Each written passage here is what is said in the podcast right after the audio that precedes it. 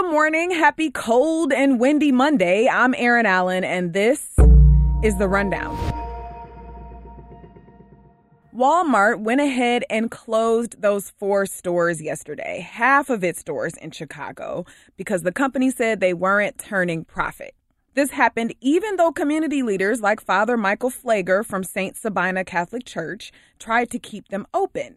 And despite the fact that Walmart had fought for years to open all these locations in Chicago and promised to be a good neighbor.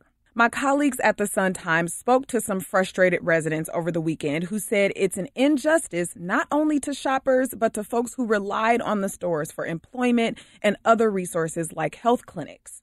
To address some of the food insecurity that might come from this, the organization My Block, My Hood, My City organized a meal giveaway called the Feed the People rally yesterday afternoon. The Sun Times is reporting that they passed out $33,000 worth of food and meals, which the group's founder said is enough for about 4,000 people.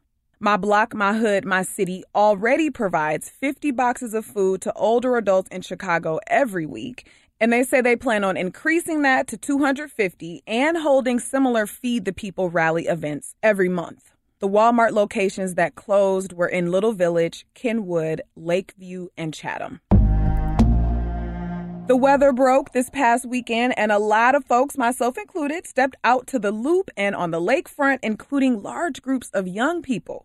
Some of the youngins got into fights and disrupted traffic, and two boys, 16 and 17 years old, were injured by gunfire Saturday night.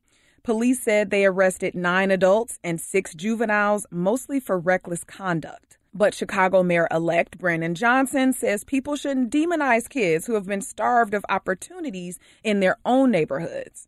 Johnson says he does not condone the destructive activity, but he says everyone has to work together to create places for kids to gather safely and responsibly with adult supervision so that every part of the city is welcoming for residents and visitors.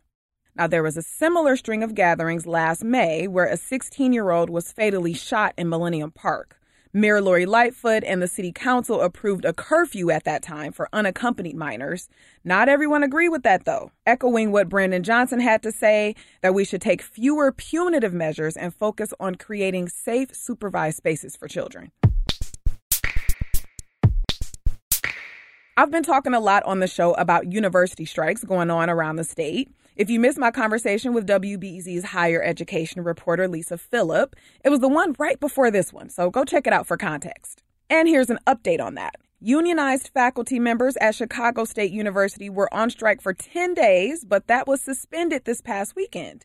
Lisa is reporting that they reached a tentative four year agreement with the university, but representatives say the details of the deal will not be released until members have voted on it. A date for that has not yet been set. Some members of the current city council in Chicago are on their way out this week. And going forward, the body is poised to become younger, more diverse, and more progressive. For instance, we elected a record number of Latinx and Asian American members this year.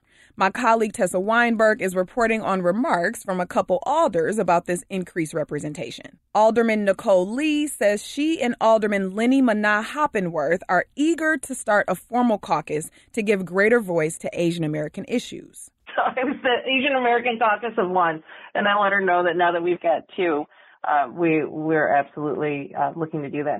Connie Mixon is a political science professor at Elmhurst University, and she says the council's shift to the left will also give Mayor elect Brandon Johnson strong support for his policy agendas. Progressives will have the advantage, but there'll be enough conservatives to be able to make some noise and push back against Brandon Johnson. The outgoing city council is meeting for the last time this Wednesday. And now for a few quick hits. Remember that vacant lot I talked about on the show last year in Pilsen? The one over on 18th and Peoria. Well, today is the final day of public comment on the city's plans for the lot. It's been vacant for a long time, and after years of local organizing and a months long community engagement process, it's going to be developed into hundreds of affordable housing units. The plan will be a guide for construction and proposals from developers. You can learn more at the City of Chicago website. And April is National Financial Capability Month. And I actually talked to a financial psychologist on the show earlier this year, Brad Klontz. But it wasn't the type of conversation you're used to hearing about saving, budgeting, investing. It turns out before we even get to all that, there's a soft science of how we think about money. I talked to Brad over the course of two episodes about the scripts we follow subconsciously when we make decisions about money. Those episodes are called Your Mind on Your Money and It's Okay to Talk to Your Loved Ones About Money. You can listen to those wherever podcasts are available. As for the weather, winter apparently was not done with us yet. Today is a high of 41 degrees, windy, rainy, probably snowy, going down to the upper 30s tonight, and then sunny and mid 50s tomorrow. All right, that's it for now. Later today, we're getting into WBEZ's Spring Culture Guide, and we're starting with dance. My colleague Cassie Walker Burke is not only telling us where we can see some lovely performances, but also how dance is evolving in Chicago. When I was dancing, especially classical ballet as a teenager, I did run into the dance instructors who very clearly told me I did not have the body. And I think that that really affected me as a person. Mm-hmm. And you see there's there's now I think quite a different mind shift in the dance community about how we talk to young dancers and not just women about their their physique and their body. That's today at 2 o'clock on The Rundown. I'm Erin Allen. I'll talk to you then.